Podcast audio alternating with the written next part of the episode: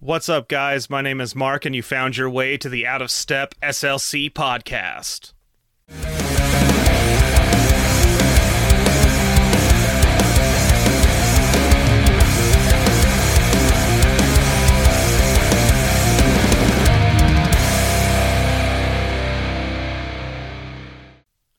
There's only a handful of good things about living in Utah, like the way Mormon girls think they can, air quote, save you, close quote. The speed limit on Sundays goes up to 85 instead of 70 somehow.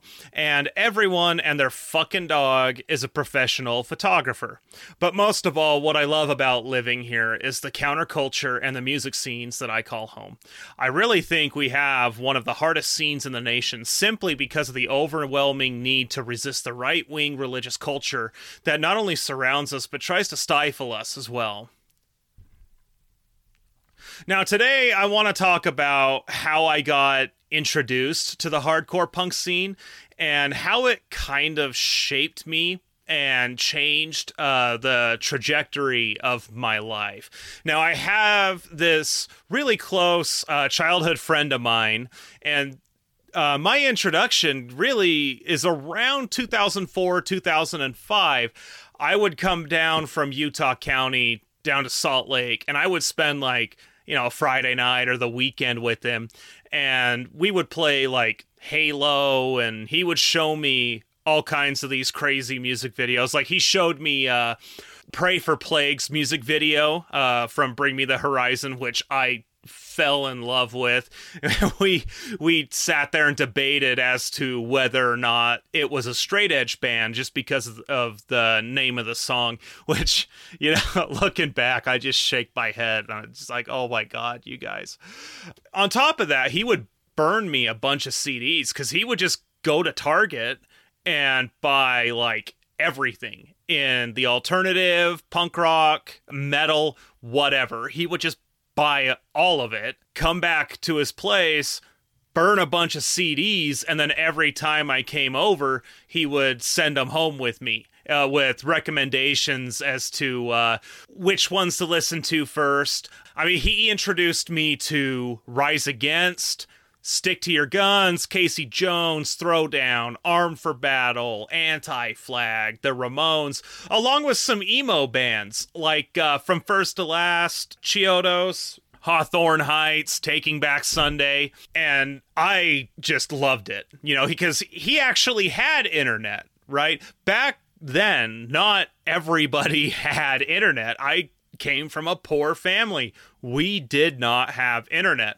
So all of my information gathering was entirely reliant on him and the band shirts that I saw at school. And if I saw somebody if I saw a lot of people wearing a shirt for one particular band, I would talk to him about it and he would get me a CD. He, you know, somehow he'd figure it out, and I'd I'd give it a listen, and it really became probably the healthiest obsession that I've ever had, and it was definitely the best rabbit hole that I've ever gone down. Like I mentioned, I mean, it changed the trajectory of my entire life from ignorant, very naive little Mormon boy to think for myself, question everything and actually stand for shit that matters. And that was really tough because I grew up in it's not so small now, but it used to be a really small, heavily religious town in Utah County. And it was the kind of town with dudes that are super short driving massive diesel trucks that are like seven inch lift with a half can of grizzly in their lip, right? And I really was the outcast um, for a really long time. Once people, more people came, I met a, a group of, of kids that, you know, we all skated together and shit. But for the lo- for a long time, it it was like just me, and I tried to introduce it to my friend group that I developed at the time and they just they weren't into it. And sorry boys if you're listening but i mean you you guys were good mormon boys. You were. Like that, I, I'm not gonna argue it with you. You guys were good Mormon boys, and and it made me feel like even more of an outsider because like I got my hands on a Minor Threat album and was like, "Oh my god, guys, you got to listen to this. This is so fucking cool. This is from like 1980." And they would just kind of look at me like, uh, "I don't know what the hell he's yelling about. I don't like this." So I eventually it took a while, but eventually I just stopped trying to introduce them. Most of it they just didn't like. So it made me feel more alone out there. And I think as a result, it hardened my stance on this kind of music and rebellion.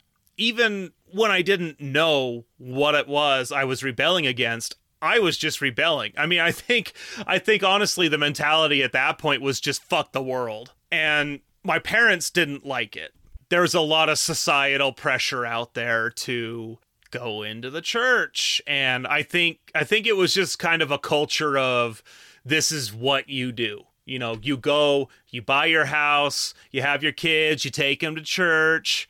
The American dream that doesn't exist anymore. And they didn't like that I started to question everything. I mean, I hated going to church. Even even really before I got introduced to this music, I hated going. The stories never made fucking sense. They were always telling me what to do and I've always been a pretty defiant person. So as I started questioning these beliefs and asking questions that they couldn't answer. Like there are so many fucking holes in that faith. And when you point them out, they they have nothing. A common response that I got was, "Oh, pray about it." And at the time I did. And guess what? Nothing happened. Nobody's up there. Nobody's fucking listening. It's it's easier to believe in the old gods and the universe, but that's a completely different fucking tangent. So, with hardcore and punk being as aggressive as it is, my parents had listened to a, uh, they had gotten into my CD stash. I, I just distinctly remember coming home one day from school and my dad, he was fucking livid and he holds up the Rise Against CD that my buddy burned for me, and it was Siren Song of the Counterculture. He looks me dead ass in the eye and he's like, Thank you for bringing the F word into this house. And like, fucking threw the CD across the room. And I'm standing there like, What the fuck just happened? I, I just got back from school and you're losing your shit on me. Like, not gonna lie, there was a part of me that thought, I was about to get my ass kicked. I didn't grow up in a physically abusive household, but my dad and dad, if you're if you're listening, it, it is what it is. Very authoritarian and one hell of a temper. And they dove more into my CDs and you know, it was labeled as devil music. They didn't even bother to really listen to the message. And if they did bother to actually listen to the message, they'd understand that it was a quite quite a positive one that was telling you to question your beliefs, question everything around you and make your own decision. Think for yourself. Don't be bossed around and led around like a fucking sheep. But they couldn't be bothered to see that because if it was a swear word, they lost it. So I started hiding. I hid my CDs, uh, and if if I couldn't take them to school with me, if my bag was too full, I would just fucking hide them somewhere because I was sick of them throwing them out. This was my life at this point, and it bled over very quickly into the church because in those towns. For those of you that have grown up in small towns, you know exactly what I'm fucking talking about. Gossip fucking everywhere. Everybody knows everybody and everything they're fucking doing. Bored fucking housewives that are too staunch to like start drinking wine or something to help the time pass. Instead, they'd rather gossip and so there started to get a lot of like nasty rumors going around and about me and my family and naturally, you know, we were treated differently when we were going to church and yeah, basic Christian bullshit. Uh, I mean, I was refusing to wear my Sunday best. Oh, fuck, I I call ties the yoke of oppression. I hate it. Uh, the the youth leaders started getting really concerned and would come over regularly to check on me and shit. And I was confused because I'm like, why why are you so why are you so on me like this?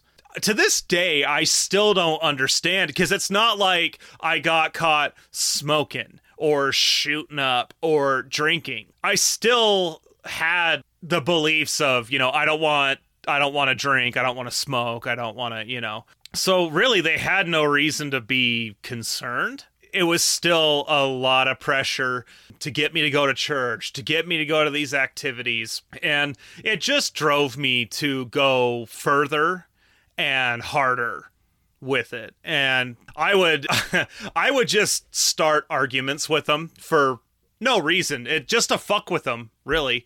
That's uh, that's that's one of my favorite pastimes. You know, as this was going on, I didn't notice that my parents' marriage was starting to deteriorate.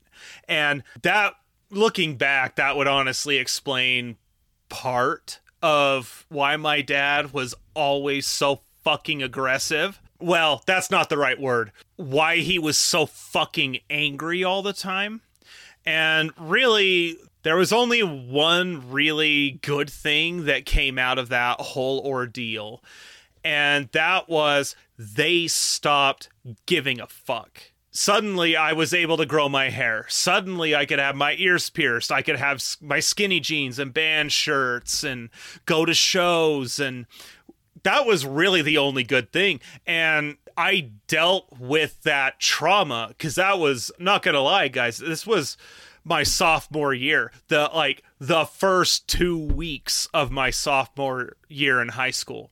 So there's a lot going on there. And I dealt with this trauma through art skateboarding and hardcore music. I was I always had my Skullcandy skull crushers with the bass boost turned all the way up either skating down these god-forsaken dusty ass roads or whether I was like watercolor painting or whatever. I was I took every chance to lose myself in music and art. And as a result, I started getting way more involved with the scene because I was able to start going. You know, I, I wasn't being met with so much resistance every step of the way.